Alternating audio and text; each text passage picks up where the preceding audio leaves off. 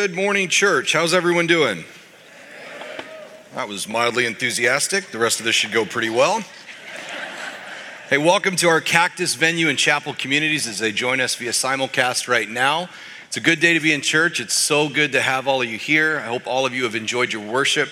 And uh, we are going to do something kind of fun today. Jamie came to me a couple weeks ago and said, Hey, would you tackle these last two verses in John 15? I said, I'd be honored. That'd be great. And, uh, and then I kind of looked back, and we've been in John for just a little bit. And so we started chapter 15 a while ago, and because today's passage starts with the word but, and we kind of got to go back and look at what came before it in order for some of this to make sense, uh, we're going to need to kind of backtrack. And so I thought, why don't we just kind of quickly overview what John 15 is all about. So, if you join me up here on the screen, this is basically the entire chapter of John 15 broken down. It's a really prolific chapter. I think as Christians, sometimes we get really wrapped up in what the metaphor in the beginning, that vine metaphor, means. And we, we can kind of lose sight of the fact that that whole metaphor is designed to show us this it's God's love. And so, so many times we can sit there and go, well, the vine and the vine dresser and the branches, and some of these branches are going away and some are staying and some are pruned, and what does that mean? And, and we can miss the fact that the whole metaphor is designed to emphasize what Jesus goes into and starts teaching right after that, which is this it's God's love. It's the fact that the vine dresser loves the vine and cares for the vine and the vine itself is what feeds the branches. And that whole part, verses 1 through 17, are focused on love. And Jamie covered two weeks ago that topic of love. This series is called Love and Hate. And then last week, he walked us in verses 18 through 25 through this idea of hate or persecution. What does it look like that God says, My love is for the world, that's why I sent my son? And his desire is that none shall perish, that none would look at the love of God and say, you know what, that's not for me. His desire is that none would do that. And yet he knows that some will stand there and say, I, I don't like that. I, I don't want the love of God for my life. I've got it on my own. And he says, Man, I hope no one does that, but knows that some will. And those who will, they will hate or they will persecute you because of the way you live your life with the love of God. And so the two verses today that we've got are going to cover this. It's courage is the title of the sermon, but really it's this. It's a provision for what happens when we experience persecution. And anytime we experience any sort of persecution or trouble in our lives, God always has some provision for us. He's always got some way of providing for us. And this don't you love this? The persecution will lead to God's provision, and there will be a product at the end, which we'll talk about today. Pastors love alliteration. Sometimes we can't find our way out of it. And so, that persecution provision product idea is what we're going to focus on today. And so many times, uh, and really, here's my goal for our time. So many times, I think we can get wrapped up in how in love with Jesus we are, and we kind of can miss the fact that the helper, as he'll be referred to in our passage today, is really the one who's been left with us, this deposit, this helper, the one who cares for us and is reigning inside of us. And we can miss that in the midst of it all, that that helper is God's provision in the midst of a world that can get tricky sometimes. So, as we dive into this, uh, campuses, venues, would you just all bow your heads with me right now as we pray? So, Father, as we dive into this topic today, we thank you for the helper. We thank you for sending him uh, from Jesus. This is a beautiful passage, just these two verses that really key in on your provision in the midst of a world that at times will press in through circumstance and, and through difficulty with others. It's in the midst of those things that we find these challenges and we have to figure out what do we do. And so we just, Spirit of God, we invite you in right now. Holy Spirit, we thank you for your place in our lives. We thank you for the way that you come in and you so lovingly care for us. We thank you for this way that you work to empower, to purify, to reveal, and to unify us. And as we talk through those things today, just pray that you would open our hearts, that you would give us a place where these things resonate and we come to see you as our best friend, one who loves us so dearly. We pray this in your name. Amen. All right, so let's do this. Let's read our passage for today. And like I said, it starts with the word but, and we've kind of contextualized that a little bit. Jesus says this He says, Listen, you're going to experience this persecution. And he follows it up with these two verses. It says, But when the Helper comes, whom I will send to you from the Father, the Spirit of truth, who proceeds from the Father, he will bear witness about me. And you also will bear witness because you have been with me from the beginning. And so, if we were just to read verse 26, which is where we'll start today, if we were just to read the news of it, like just structurally what this sentence is telling us, it would basically say this But when the Helper comes, he will bear witness about me. In the middle of those two statements, we have these qualifying statements. There's three of them. And so they're not the focus of our sermon today because honestly, each of them could be a sermon. Each of these little phrases we could break down. And I didn't think, and maybe I'm wrong, if you guys wanted to be here for four hours, we could have done that today. I decided not to. So uh, here's kind of each of them Whom I will send to you from the Father, the Spirit of truth, who proceeds from the Father.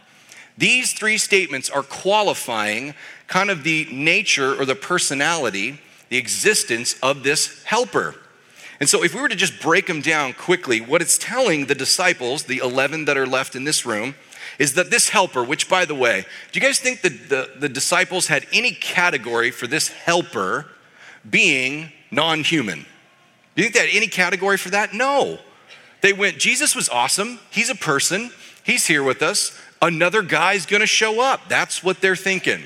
So Jesus is sort of starting to go, hey, I, I want to shatter your categories a little bit so that when this happens, one, you have trust that this individual is from me, and two, you don't have so tight a box that you're trying to fit him in that you can't see him when he arrives. So this idea all boils down to the fact that the helper is going to be sent by Jesus, okay? It's that statement that says, um, I will send him to you. So he's going to come from Jesus, and yet he's going to do so from the Father. Meaning, Jesus, I'm going to send him to you, but it's when I go to be with the Father. That's why he says it's good that I go so the helper can come, right? Because what's the implication, of the inverse of that sentence? If I don't go, the helper won't come. Why? Because I'm going to send him to you from the Father. And that's totally what happens. Jesus ascends, and then Pentecost happens in Acts 2, and then that's when the Holy Spirit arrives for the church. Uh, the second piece of this is this idea of Him being the Spirit of truth. We're going to talk about that today as this helper, the Holy Spirit is the one who helps illuminate the scriptures for us. And then lastly, who proceeds from the Father. I really love this idea of him proceeding from the Father. Our, our tradition, in the way that we think about uh, the Holy Spirit in our, our, Western tradition, for those of you that follow theology, theology closely, if you follow the timeline, that's what the Western tradition believes that the Holy Spirit proceeds from the Son and the Father. And we see that here in this verse here today. Uh, just so you get the picture of what helper means, the original Greek that this was written in, the only reason we ever talk about Greek is so that you know what that audience heard. It's the word paraclete. That's what helper means. And this word paraclete is so beautiful. It, it, means this one who is called alongside. So, what the disciples would have heard that night in that room was, but when the one who is being called alongside comes. It's a beautiful continuation of the word Emmanuel. This is the season where we sing that song, isn't it? What does Emmanuel mean? God with us. Look at that. I throw questions out, you guys say nothing. I throw a Christmas song, you guys are in. It's God with us. That's exactly right. Now, isn't this beautiful? The, the, the, fa- the, the Father sends the Son to accomplish our redemption. That's what happened on the cross, right? Jesus comes, sent by the Father, goes to the cross, and he accomplishes a redemption. And isn't this beautiful? As a continuation of that, what Jesus is pointing to today is that the helper is going to come.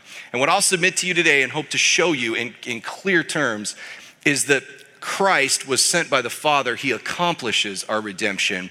The Son, or excuse me, the Spirit is sent by the Son with the Father, and he applies that redemption.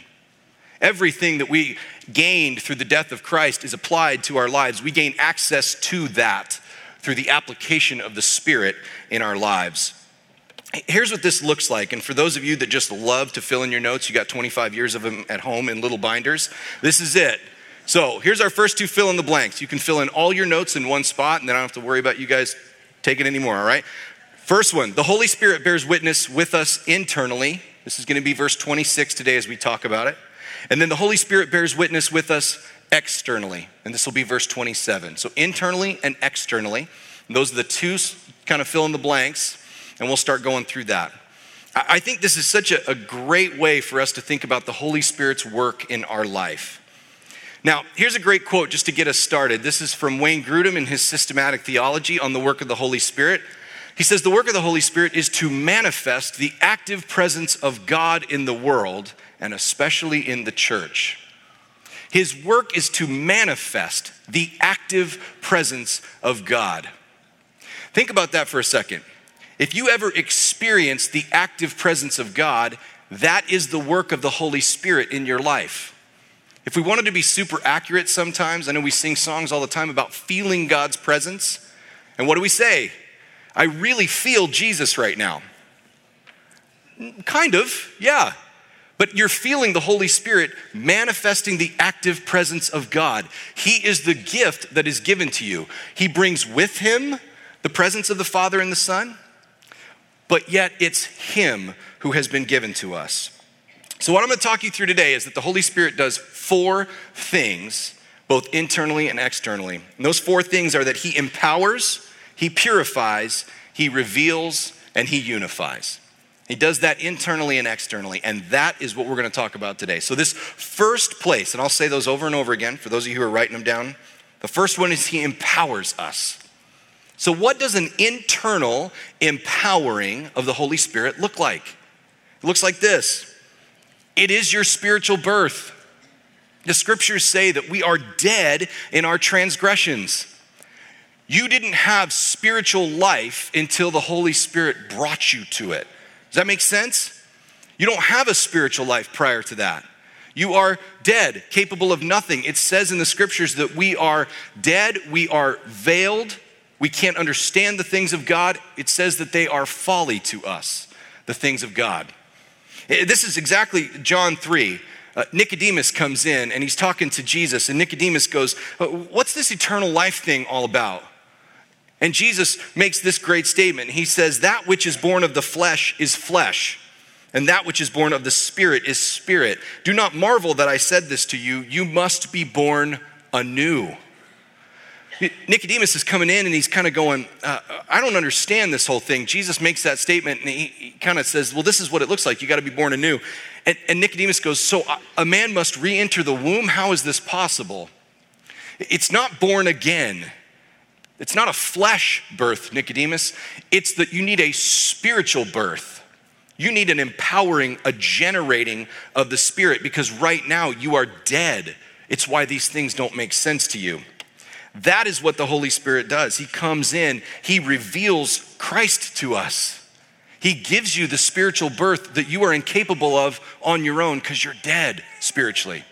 So when we feel stirred by the Spirit, there's a reality that it's Him who is generating that spiritual birth. That is an internal empowering that only the Spirit of God can do. He purifies us. What does an internal purification look like?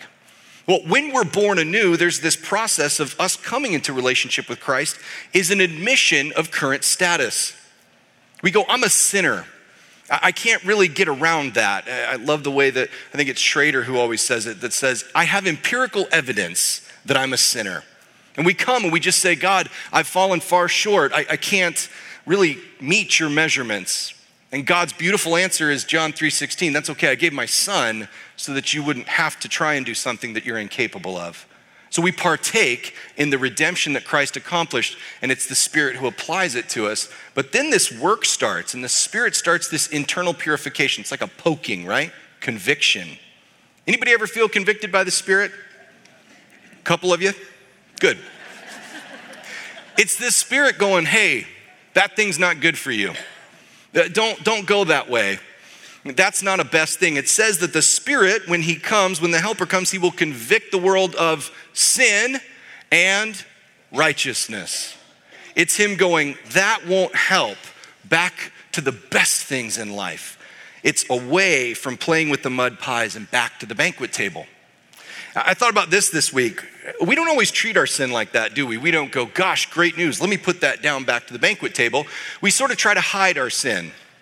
Kind of tuck it away, keep it out of sight. Sometimes we think our sin is kind of cool. I, I, thought of this this week, it's kind of helpful.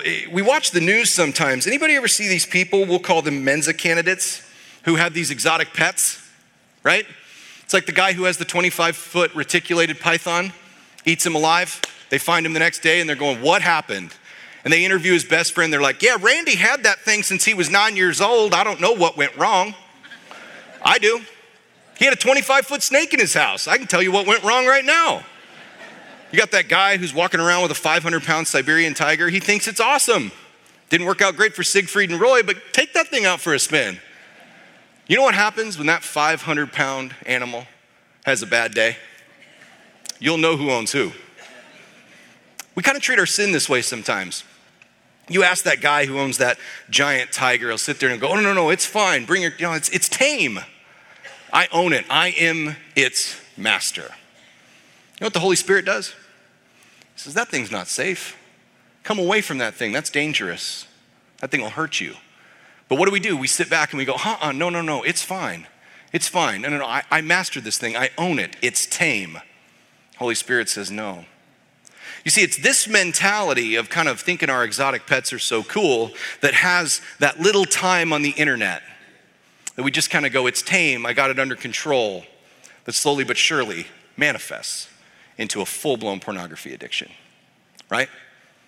It's just a couple of pills here and there. I just, you know, I used to have pain. I've got them around for a surgery, and, and all of a sudden, down the road, that fun little exotic pet of your sin life that you think is tame turns into an opioid addiction, turns into a heroin addiction.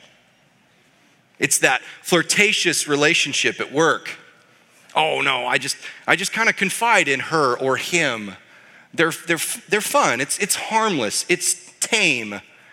They're my work wife or my work husband. If, by the way, if you say that, stop. I hate that phrase. You got one wife, you got one husband. Don't allude.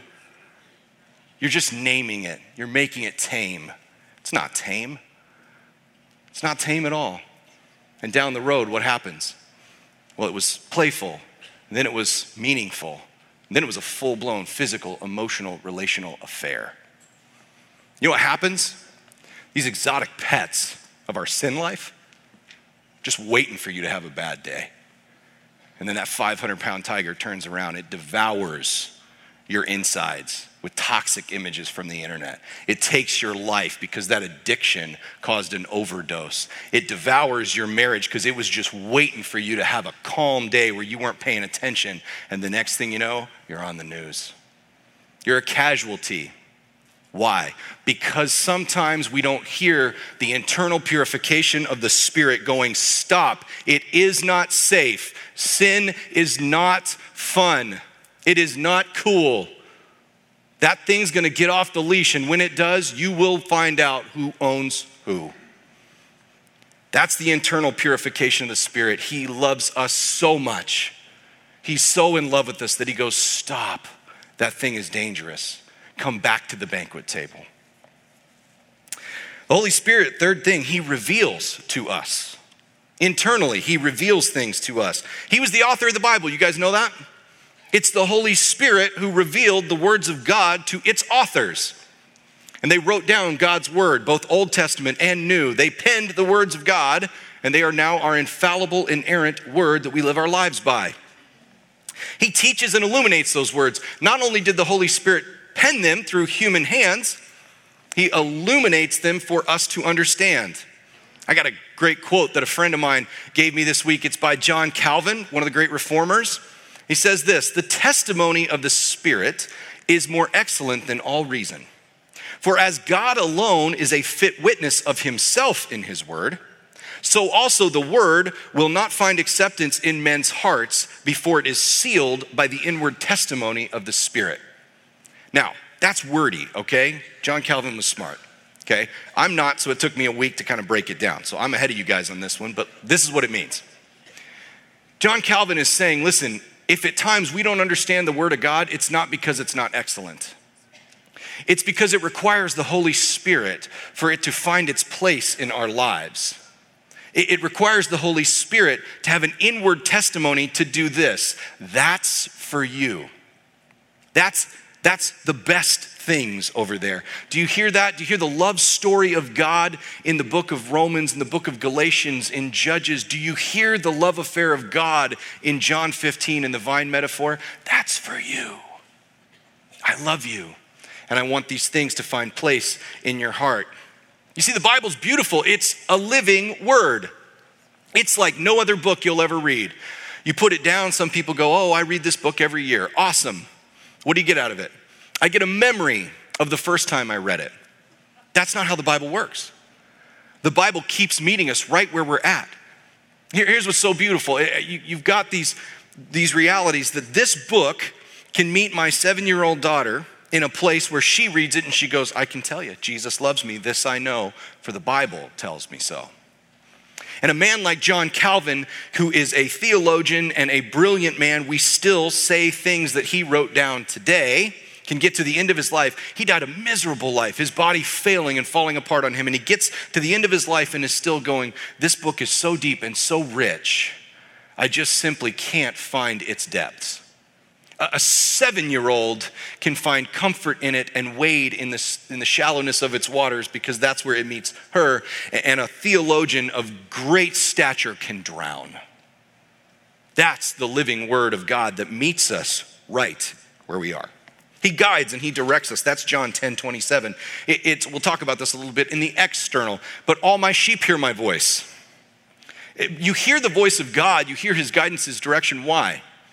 Because the Holy Spirit is on board. He is the one telling you there's something in this. It resonates, it finds its place in us. And last thing that the Holy Spirit does internally for us is this it's an internal unification. I had a lot of fun with this one this week thinking about the fact that I understand the external unification. We'll talk about that in a few minutes. It's what? Fellowship. The Holy Spirit unifies us. But what does an internal unification of the Spirit look like? Well, we're born anew. The Spirit comes in and says, Hey, I'm here. And then slowly but surely, He starts going, and I'm going to clean up, right? We got some things that are kind of flesh things over here. We got some things that I want to draw you to. It's this it's Romans 8, 12 through 14. It's a beautiful verse. Paul sits there and he says this So then, brothers, we are debtors, not to, the, not to the flesh, to live according to the flesh. For if you live according to the flesh, you will die. But if by the Spirit you put to death the deeds of the body, you will live. For all who are led by the Spirit of God are sons of God. Paul talks about this internal unifying all the time. He's always going, there's the flesh, and it calls out for me. It's the things of the world that I still uh, wrestle with, but I'm being drawn to the spirit. But the flesh and the spirit are always warring. I got this internal battle going on inside me, and that's the spirit going, best things are over here. Flesh things, put them down. Let me gather you to me. Let me reconcile you to myself. Let me unify you in spirit rather than in flesh. It's a life of fullness that we're being called to, to be spirit led and to walk with Him in courage as we lead this spirit led life. The Holy Spirit is without a doubt one of the most amazing gifts for the Christian life. And without Him, we are powerless to do what we are called to do, what we were made by God to do. So that's verse 26. That's that internal work in those four areas of the Spirit doing some deep things in us. But verse 27 says this. Let's take a quick look at it. This is the external side. Jesus says to these 11 disciples that are left, And you will bear witness because you have been with me from the beginning. Uh, from the beginning piece is a statement that kind of those 11 get to have. They were with Jesus from the beginning of his ministry. He's been walking with them the whole time. And so they're sitting there kind of going, okay, we have been with you from the beginning, but that whole, and you will bear witness about me also, is this thing that we got to kind of reconcile for ourselves some 2,000 years after the, the moment it was said. And so the way I've kind of put this together, and I'll just read this statement because it kind of sets all of this up. If verse 26 is referring to an internal bearing or the Holy Spirit bearing witness in us, then verse 27 is referring to the external bearing or the Holy Spirit bearing witness through us. You guys hear that? It, verse 26 is saying, listen, you're going to need the Holy Spirit to make me make any sort of spiritual sense in you. But isn't this just like God? He goes, but I don't want to stop there. I want to bear witness through you. The things that I will do in you are so powerful, so rich, and so life changing, you will not be able to contain them, and they will spill the boundaries of your life, and they will start to move through you. That's, isn't that God? He goes, Listen, I don't just want to clean y'all up. I want you to go have the joy of sharing the good news of what I've done in you, and I'll start moving through you. So let's go through those same four things. Pretty simple, right? What does it look like for the Holy Spirit to empower us externally, like Jesus is talking about here? What does that look like? What's ministry? It's service to God. We have so many, so many of you volunteer in powerful places in the church. Some of you are gifted to teach. You teach classes, small groups, you one-on-one disciple. It's beautiful. And yet, anyone who's ever done anything meaningful for God would say the same thing. That wasn't me.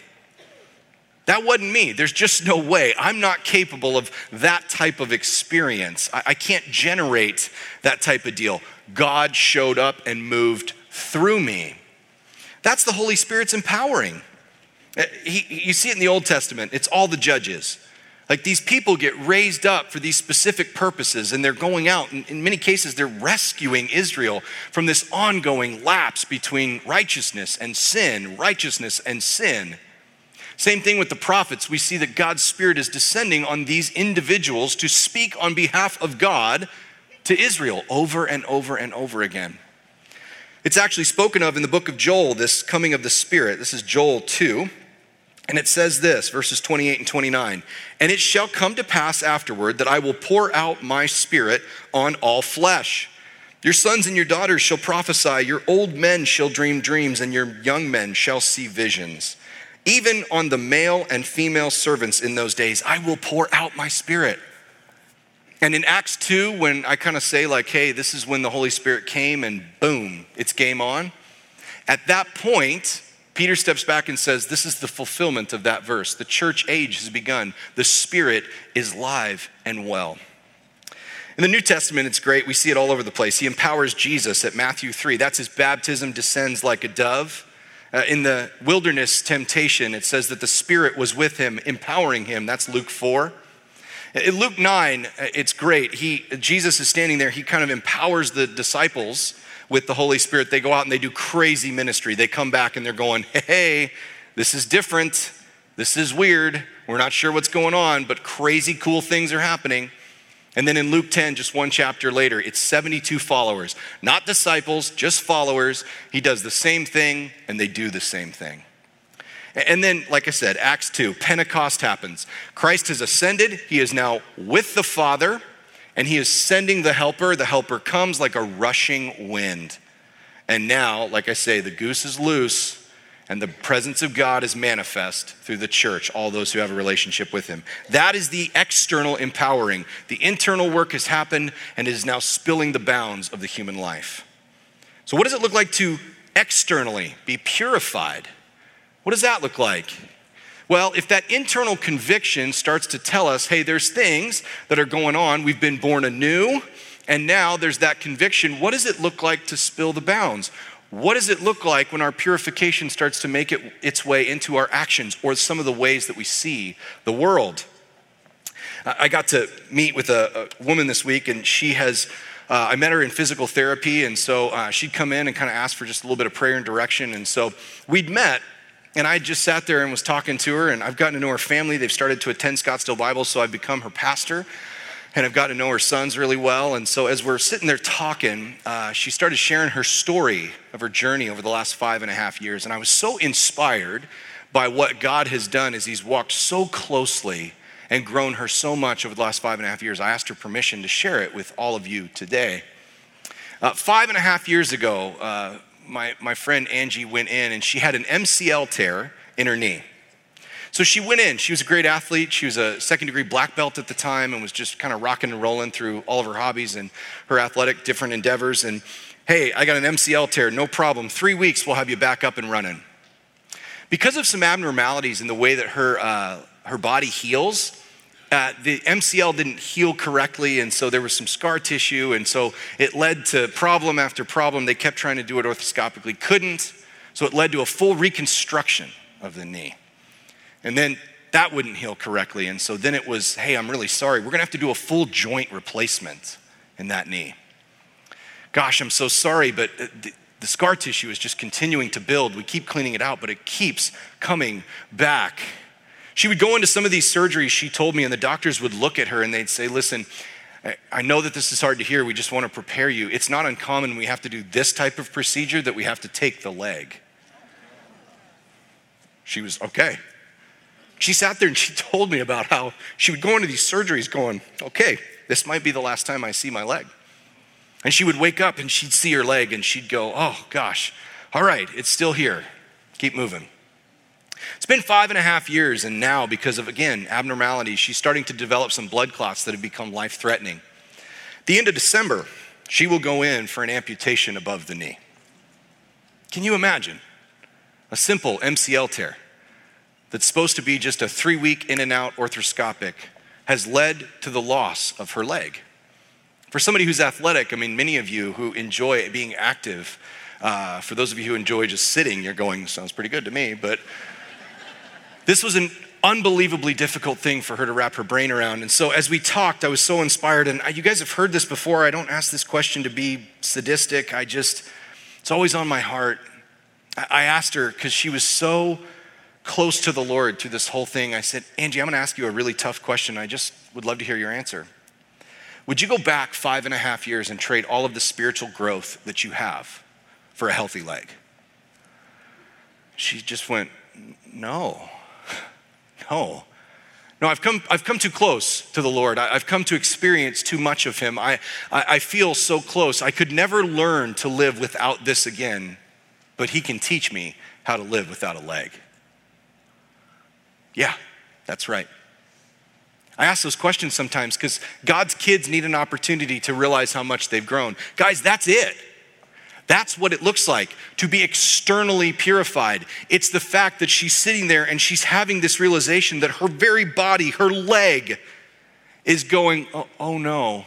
You see, I, I want Christ at all costs, and I have some Christ now because of what the Spirit has done and grown me in. And so I'd rather learn to live without this than to learn to live without this. The external purification of the spirit is so beautiful that it's, it's this it's us losing our appetite for the things of this world because we have become so satiated by the things of God. He has made his way into our heart in places that we would never give up. It is why Paul says, Listen, to die is gain. I will lose this life to have more of him. That's it. When the Holy Spirit starts to dim the things of the world, because the things of God have become so beautiful.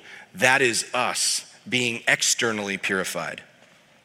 So, what does it look like for us to experience external revelation? What does it look like when the Lord reveals things? Because we've talked about that today, that He reveals things to our heart, but then we start to see those things at time we feel spirit led. We feel stirred to, to say things or to, to kind of move. I just want to kind of qualify this a little bit for, I'll use three examples today. And one's kind of like a wow example, the other one's pretty practical from my life. And then the last one, I want to get really practical with you guys by way of sort of kind of protection at times, as well as kind of qualification and instruction. The first of these examples uh, happened in 1984. So it's kind of cool. My wife was six weeks old, she was on the stage at Camelback Bible Church. She was in the arms of Pastor Malcolm Cronk. Okay, some of you may have gone to Camelback Bible. You knew Pastor Cronk, and uh, someone came up last night after I preached and said, "We know his family really well." And I, he, you know, passed away a few years ago, and so uh, there he is, and he's holding my sweet wife, six weeks old. My uh, father-in-law, my mother-in-law are right there on stage, and he gets done kind of with the dedication, and he looks down at my wife, just six weeks old, right there in his arms, and he says this: "This one." Will be a pastor's wife. Say, what? I mean, a couple of things are pretty cool about that, okay? One, uh, Camelback Bible is not exactly the seat of charismania in Arizona. Neither are we, by the way. Some of you are going, and I'm fine with that. Careful where you go with the rest of this example. What an amazing thing for a pastor to feel spirit led in that moment and to say, hey, this is what's on my heart for this child. And I'm just going to share that. And very wisely, my in laws kind of tucked that away. They didn't share that with us till about six months ago. So it's kind of funny, like when I talked to my mother in law this week, she was just saying, you know, gosh, uh, we didn't, you know, really feel led to share that with Jamie because, the, you know, the reality was that'd be a lot, right? I mean, to have that spoken over your life and then go out and go, all right, I got to go looking for a pastor. It's right? yeah. Put yourself in my mother in law's shoes in 2006 when she, your daughter brings this guy home from the Salty Senorita. yeah. Vegas would have given Sue Clough long odds on that one coming true. But what great discernment, because for my in laws, they shared that with us a while ago. And, and my mother in law was so sweet this week. She, she said, You know, God's so good because He doesn't give us what we want every time, He gives us what we need. You know, they could have shared that with my wife. She'd have gone looking for a pastor, but God's plan was to make one, not to give her one. And she's in this service, so I can talk to her. But um, she shared with me a while ago, she said, You know, I've prayed for my wife's husband since she was born. And, uh, and she's prayed for me for a long time. And so to get to tell her thank you for all the years that you prayed for me before you knew me, and thank you for all the years after. Um, it's really sweet.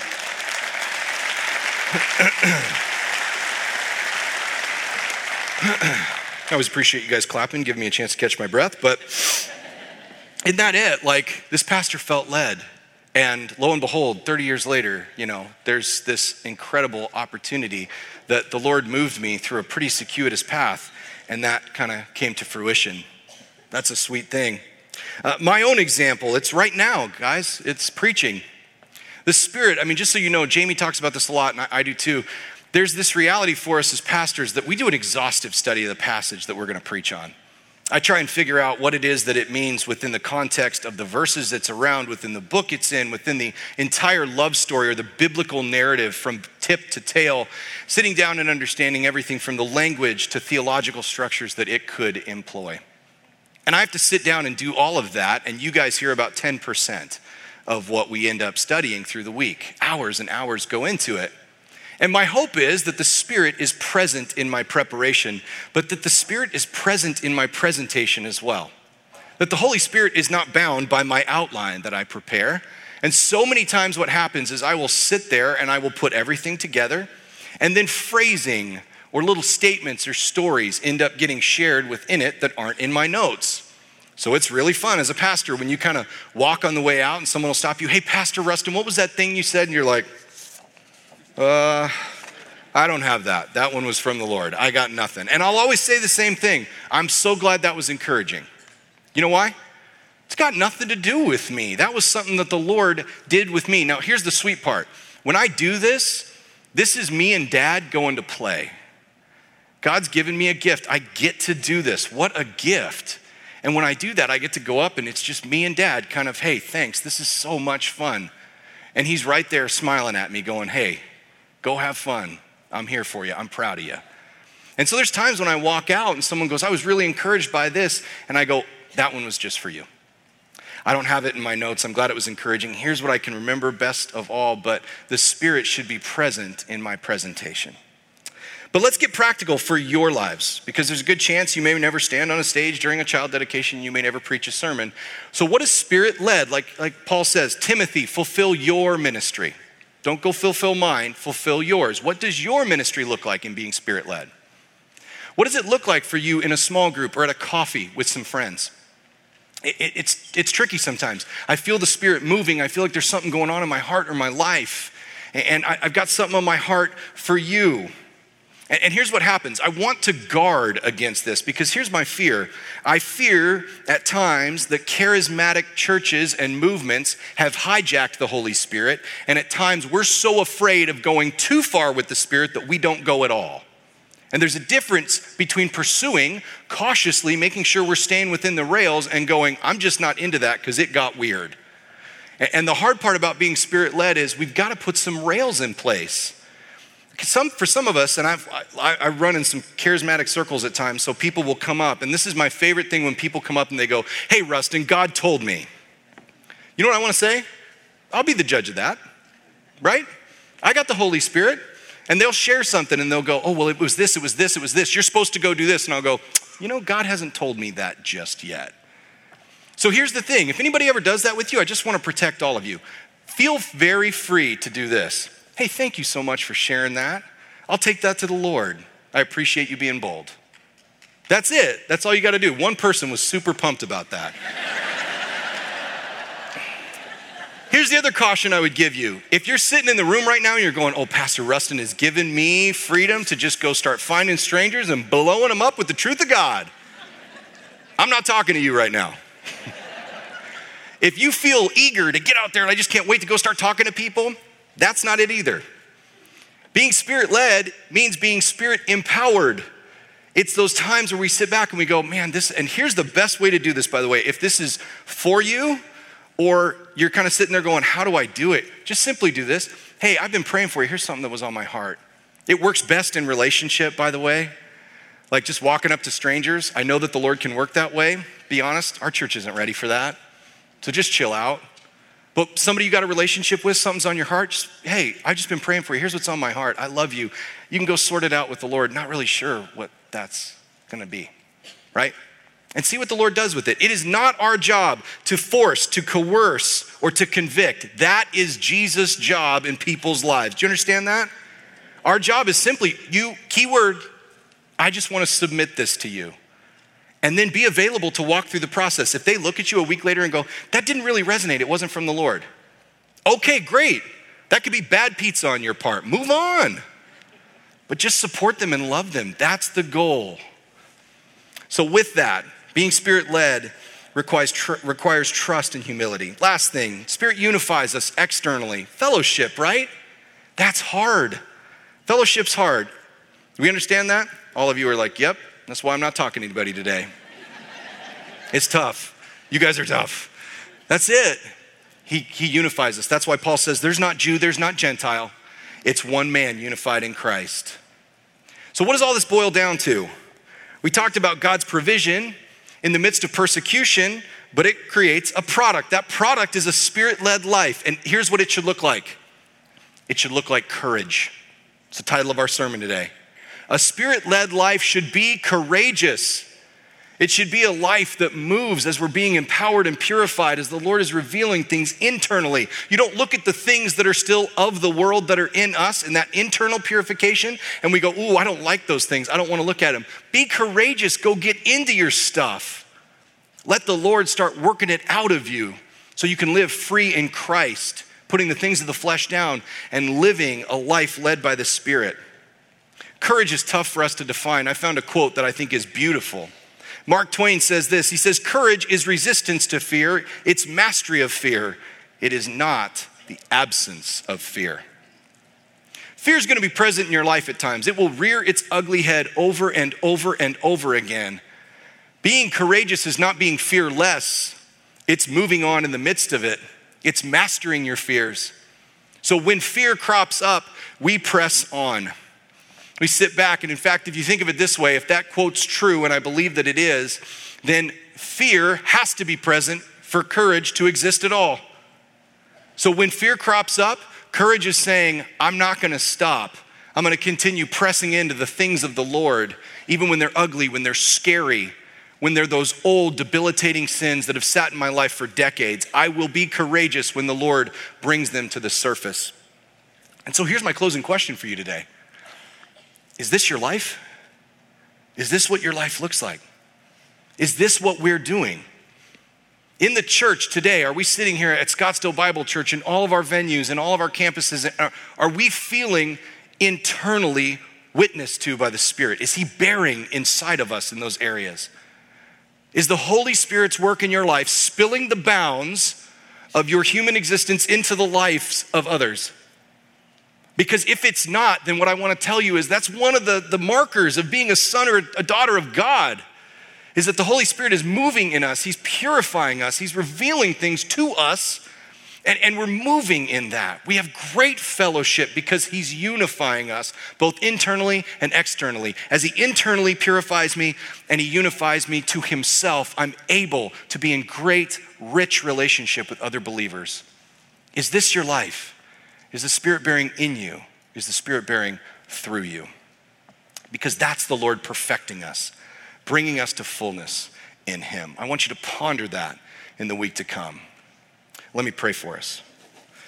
So, Lord, today I know that this is so hard for all of us sometimes. It's hard for me to sit back and to, to watch the Spirit continue to do these things and to, to find its way into my life in, in perfect ways. And so, my prayer over all of Scottsdale Bible this morning is just simply this that you would continue to stir us to move in our lives, that you would empower us to do great things that you would draw us close as you purify us so lovingly, that you would reveal great things, and that, Lord, you would continue to unify us. Father, continue to stir. Holy Spirit, thank you for your movement. We honor you today. We know how much you love us, and we love you too. pray this in your name. Amen.